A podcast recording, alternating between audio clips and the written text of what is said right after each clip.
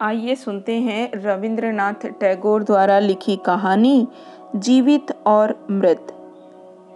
जमींदार शारदा शंकर के परिवार के साथ उनके रानीघाट स्थित बड़े से घर में रह रही विधवा कादम्बिनी का अब कोई निकट संबंधी नहीं बचा था।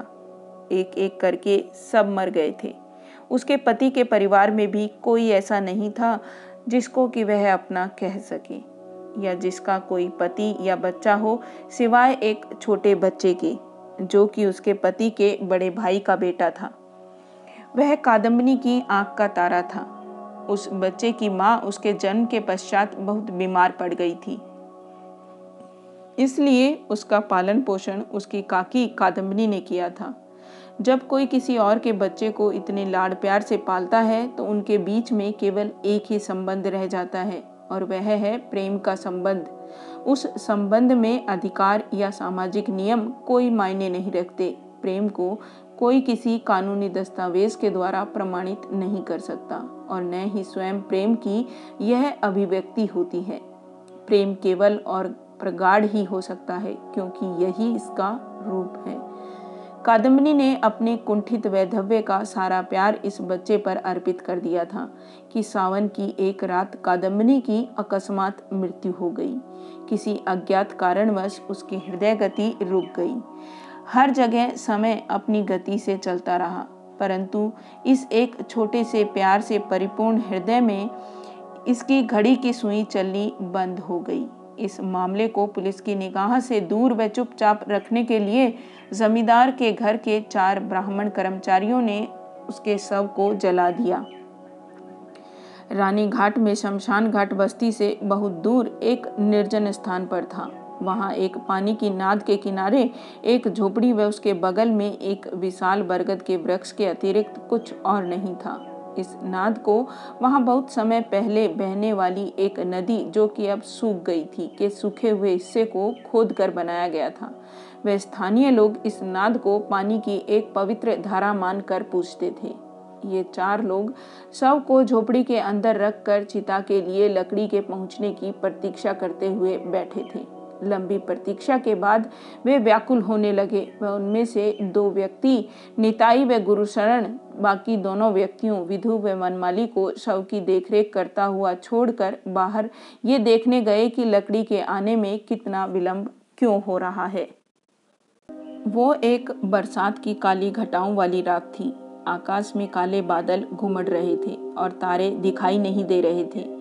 झोपड़ी में दो लोग चुपचाप बैठे थे। उनमें से एक के पास उसकी चादर में लिपटी हुई माचिस व मोमबत्ती थी, लेकिन वे इस ठंडी हवा में माचिस जला नहीं पाए।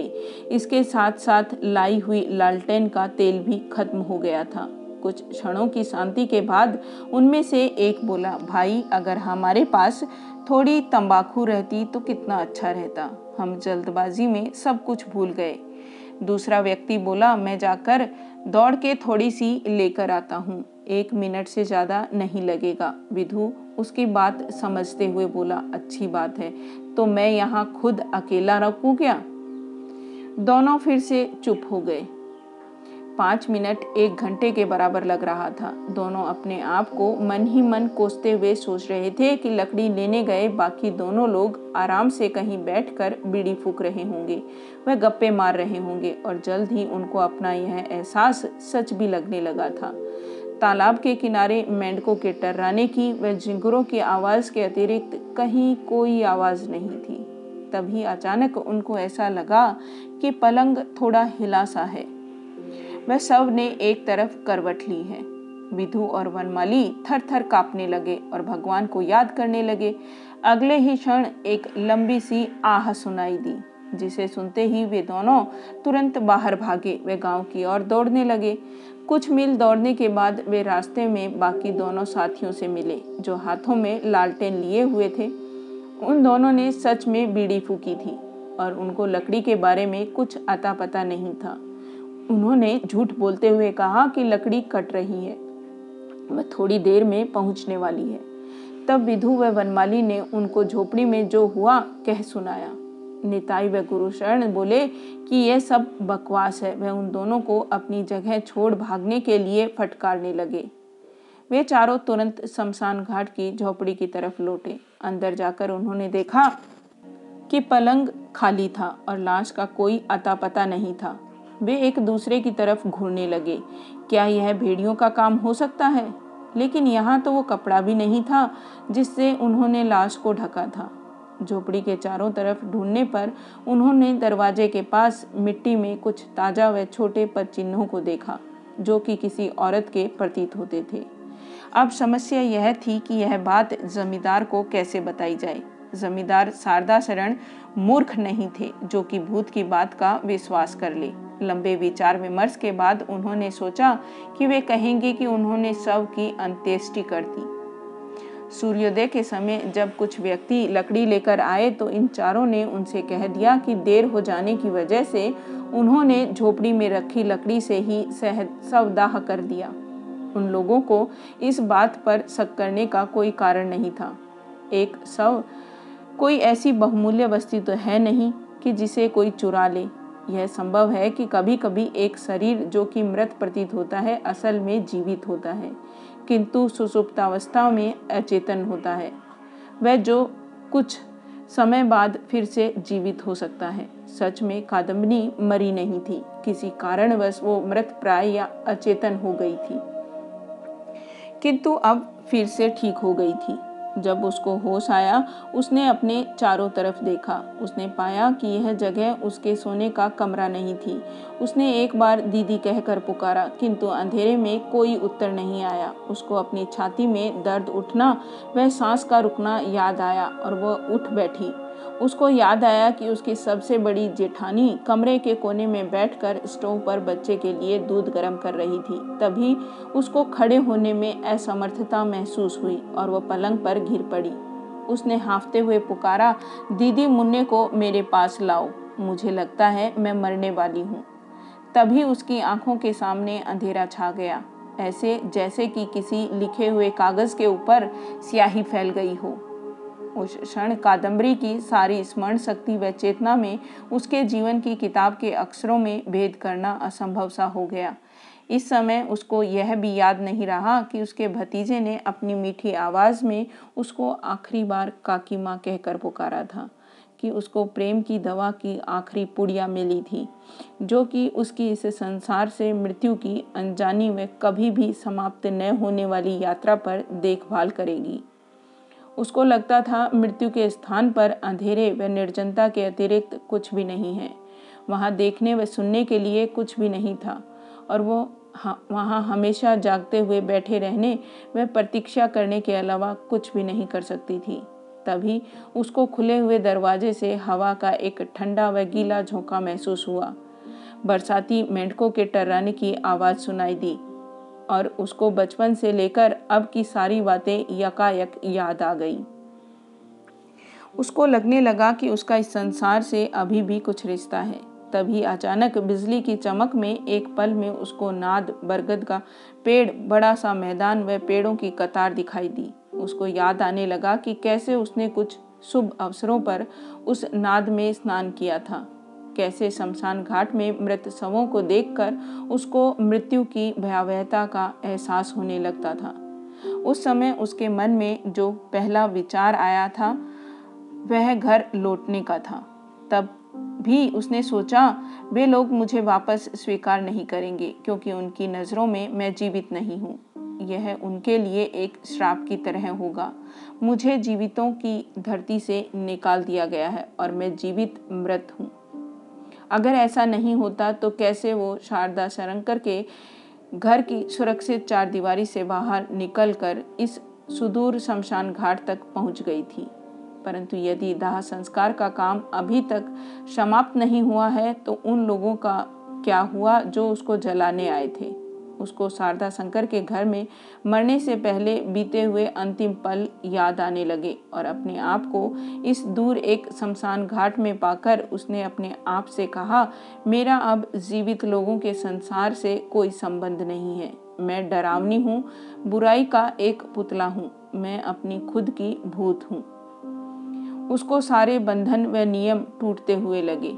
ऐसा लगा कि उसमें जहाँ वह चाहे वहाँ जाने की और जो चाहे वो करने की अज्ञात शक्ति असीमित छूट है। इस भावना के साथ वो इस झोपड़ी से एक पगली स्त्री के जैसे हवा के एक झोंके की तरह निकली और बिना किसी भय, लज्जा या चिंता के वो उस अंधेरे मैदान में भागने लगी। किंतु चलते चलते उसके पैरों में दर्द होने लगा। वह उसको कमज़ोरी महसूस होने लगी। मैदान का दूर दूर तक कोई अंत दिखाई नहीं देता था और यहाँ वहाँ धान के खेत और पानी के गहरे तालाब दिखाई देते थे। सूर्योदय के बाद धीरे धीरे उसको शीशम के पेड़ दिखाई पड़ने लगे और चिड़ियों के चहचहाने की आवाज़ सुनाई देने लगी। अब उसको बहुत डर लग रहा था। उसे तनिक भी आभास नहीं था कि वो कहाँ है। अब उसका दुनिया के लोगों से क्या संबंध होगा? सावन की उस रात जब तक उस विशाल मैदान में अंधेरा था, तब तक वो निर्भीक होकर अपने में ही मस्त थी। पर अब उजाला व मनुष्य की उपस्थिति उसको परेशान करने लगी।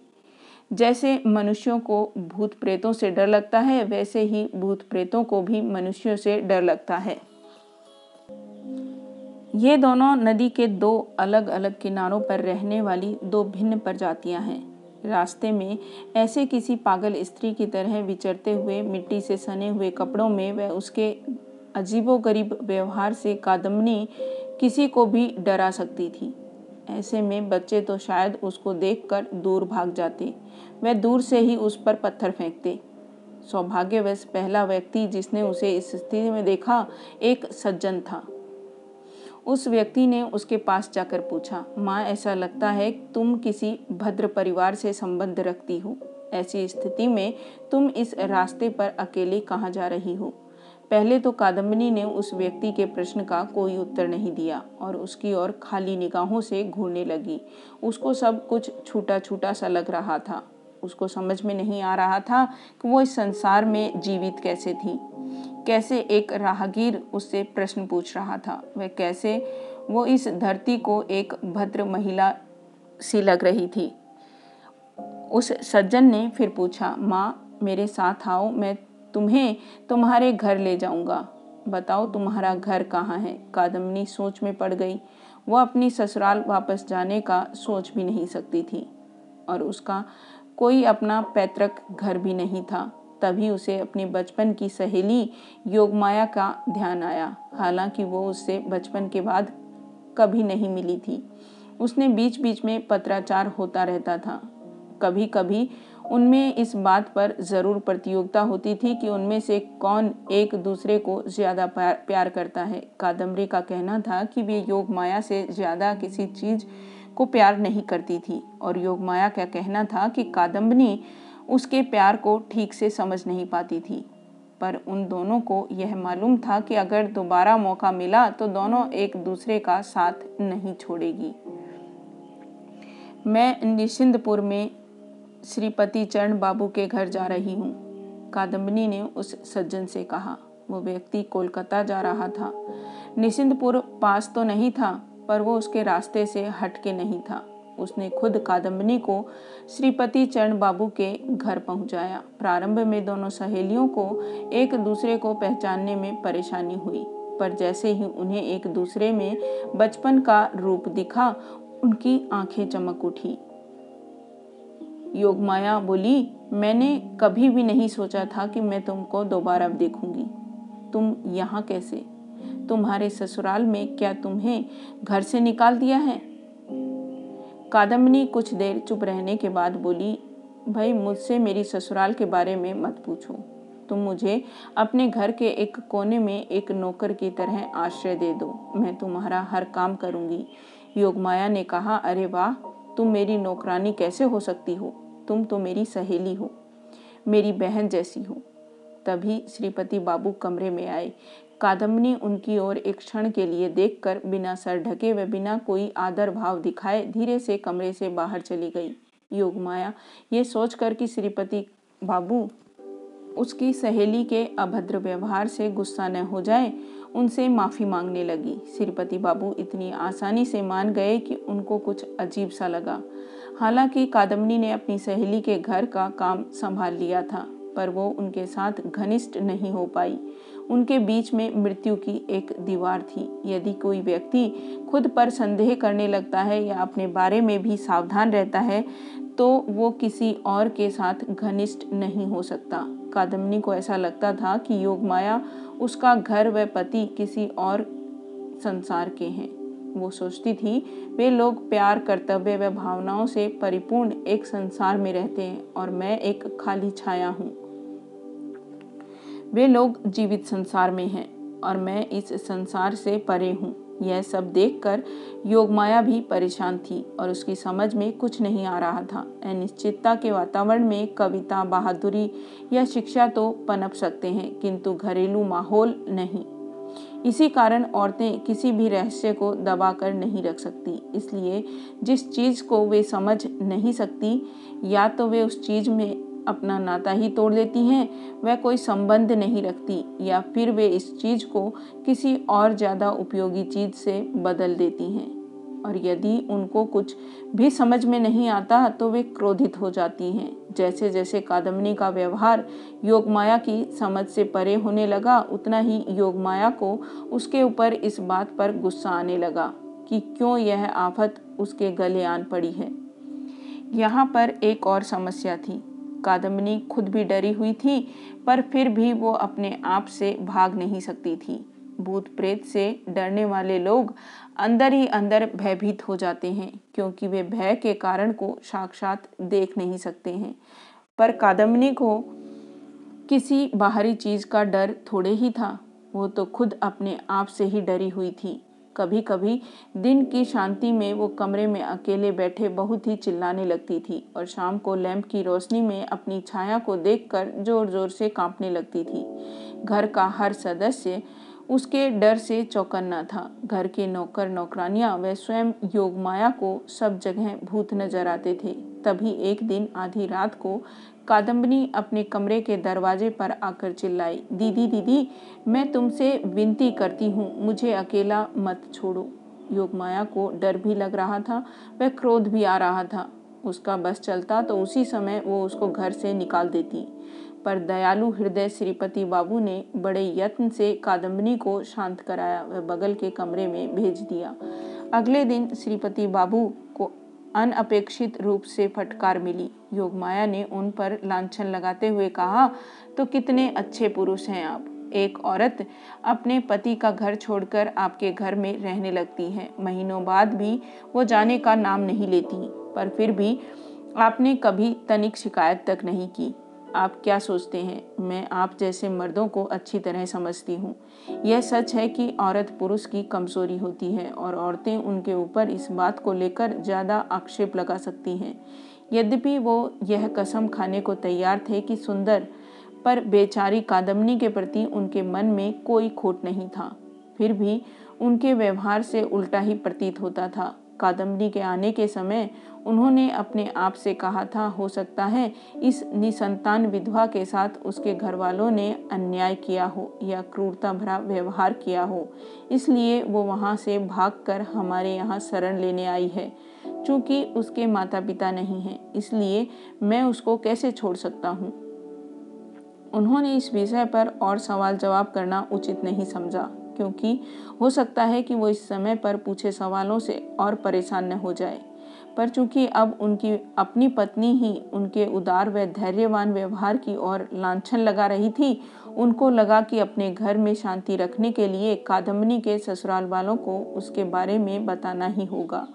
आखिरकार काफ़ी सोच विचार के बाद वे इस निर्णय पर पहुँचे कि कादम्बनी के ससुराल को पत्र लिखने की बजाय खुद ही रानी घाट जाकर वस्तु स्थिति का पता लगाना ज़्यादा उचित होगा। श्रीपति बाबू के जाने के बाद योगमाया कादम्बनी के पास जाकर बोली, प्रिय, अब तुम्हारा यहाँ रहना उचित नहीं है। लोग क्या कहेंगे? कादम्बनी ने योगमाया की तरफ़ देखकर कहा, मेरा लोगों से कुछ लेना देना नहीं है। योगमाया थोड़ी सी हताश होकर चिड़चिड़ी आवाज़ में बोली, हो सकता है कि तुम्हारा कोई लेना देना न हो, लेकिन हमारा तो है। आखिर कब तक हम किसी और की विधवा को अपने घर में रख सकते हैं? कादम्बनी ने कहा, मेरे पति का घर कहाँ है? योगमाया ने सोचा, उफ, ये औरत क्या बक रही है? कादम्बनी धीरे से बोली, मैं तुम्हारी क्या लगती हूँ? क्या मैं संसार की हूँ?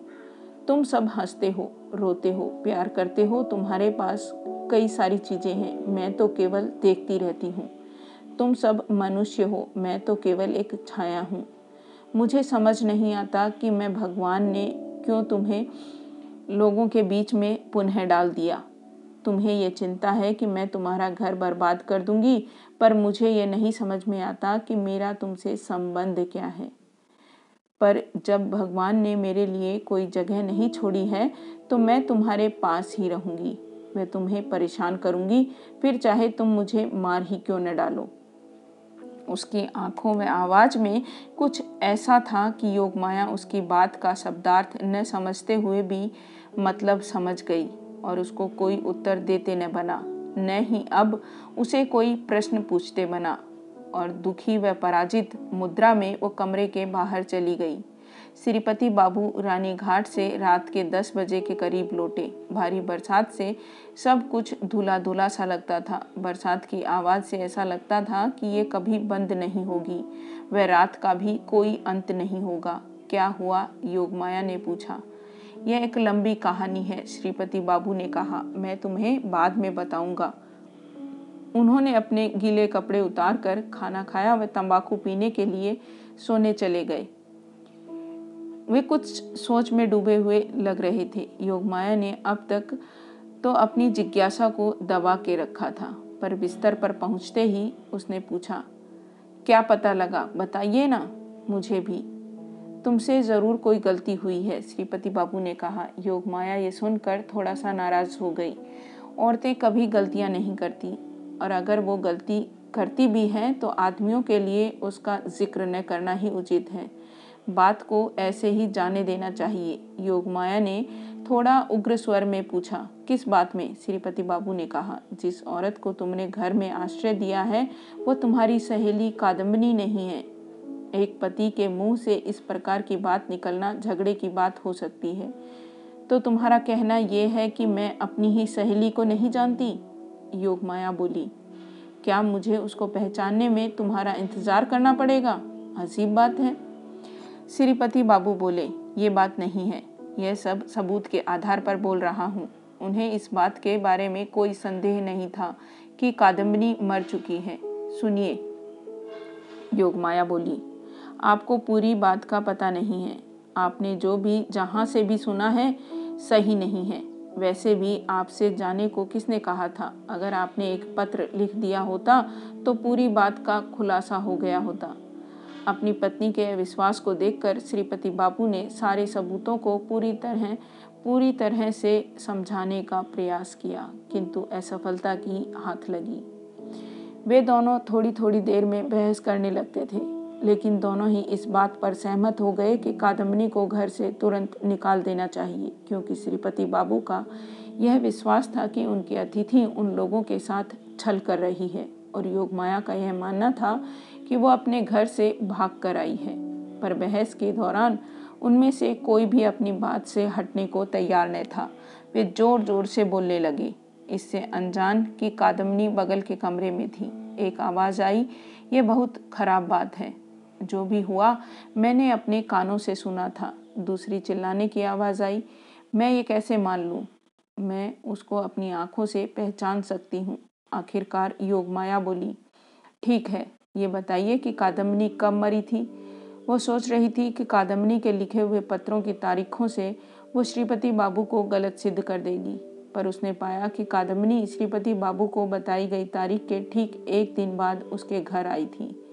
योगमाया को अपना हृदय ज़ोर से धड़कता हुआ लगने लगा। वे श्रीपति बाबू भी थोड़ा असहज महसूस कर रहे थे। तभी अचानक उनके कमरे का दरवाज़ा खुल गया। वह ठंडी हवा से उनके कमरे का लैंप भी बुझ गया। उनका कमरा ऊपर से नीचे तक बाहर के अंधेरे से भर गया। तभी कादम्बनी उनके कमरे के अंदर आकर खड़ी हो गई। सुबह के करीब ढाई बज रहा होगा और बाहर मूसलाधार बरसात हो रही थी। सखी कादम्बनी बोली, मैं तुम्हारी कादम्बनी ही हूँ, पर अब मैं जीवित नहीं हूँ। मैं मृत हूँ। यह सुनकर योगमाया डर के मारे चिल्ला पड़ी। वह श्रीपति बाबू को भी जवान बंद हो गई। पर यह बताओ कि मृत होने के अलावा मैंने तुम्हारा और कौन सा नुकसान किया है? यदि मेरे पास इस समय, इस संसार में रहने के लिए कोई और जगह नहीं है तो मैं कहाँ जाऊँ? और तभी वो ऐसे चीखी जैसे कि बरसात की इस रात में वो भगवान को नींद से जगाना चाहती हो। बताओ, कहाँ जाऊँ मैं? ऐसा कहने के बाद दोनों पति पत्नी को भौचक्का छोड़कर कादम्बनी या तो एक ठिए की खोज में या किसी और संसार की ओर चली गई। ये कहना मुश्किल है कि कादम्बनी रानी घाट कैसे पहुँची। पहले तो वो अपने को किसी को दिखाई दिए बिना ही एक दिन तक एक खंडहर नुमा मंदिर में बिना खोए खाए पिए पड़ी रही। बरसात की इस शाम के समय जब अंधेरा जल्दी हो जाता है, वह गाँव के लोग तूफ़ान के डर के से अपने घरों में चले गए कादमनी सड़क पर फिर से प्रकट हुई। जैसे जैसे उसकी ससुराल पास आने लगी, उसका दिल जोरों से धड़कने लगा, पर उसने सिर पर नौकरानियों की तरह लंबा सा घूंघट डाल लिया और दरबानों ने उसको अंदर जाने से नहीं रोका। बीच में बरसात और तेज हो गई और हवा प्रचंड वेग से बह रही थी। शारदा शंकर की पत्नी, जो कि घर की मालकिन थी, उसकी विधवा जेठानी के साथ ताश खेल रही थी और बुखार से पीड़ित छोटा बच्चा सैन कक्ष में सो रहा था। कादम्बनी सबकी नज़र बचाकर सैन कक्ष में पहुँची। यह कहना असंभव है कि वो ससुराल वापस क्यों आई थी। शायद उसको खुद इस बात का पता नहीं था। शायद वो बच्चे को दोबारा देखना चाहती थी। उसके बाद उसको नहीं पता था कि वो कहाँ जाएगी और उसका क्या हाल होगा। लैंप की रोशनी में उसने एक कमज़ोर और दुर्बल से छोटे से बच्चे को मुट्ठी बाँध कर सोते हुए देखा। बच्चे को देखकर उसकी ममता की फिर से जाग उठी कि कैसे वो बच्चे को हर दुर्भाग्य या विपदा से बचाने के लिए उसको एक आखिरी बार अपनी छाती से भींच लेना चाहती थी। पर तभी उसने सोचा, जब मैं यहाँ नहीं रहती तो इसकी देखभाल कौन करेगा? इसकी माँ को तो सहेलियों के साथ ताश खेलना, गप्पे मारना पसंद है और वह इसको मेरी देखरेख में लंबे समय के लिए भी छोड़कर खुश थी, जिससे कि उसको इसके लालन पालन में के बारे में कभी कोई चिंता नहीं करनी पड़ती थी। अब इसकी मेरे जैसी देखभाल कौन करेगा? तभी उस बच्चे ने करवट बदलते हुए कहा, आधी नींद में ही कहा, काकी माँ, मुझे थोड़ा पानी दो। उसने तुरंत उत्तर दिया, मेरे प्यारे बेटे, मेरे लाल, तुम अपनी काकी माँ को अभी तक नहीं भूले।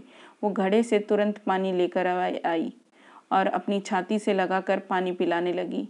जब तक वो बच्चा नींद में था, उसको अपनी काकी के हाथ से पानी पीने में ज़रा भी आश्चर्य नहीं हुआ, क्योंकि वह उसका आदि था।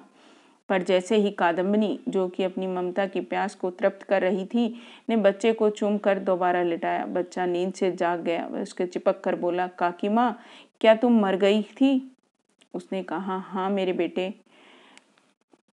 तो तुम वापस कैसे आई?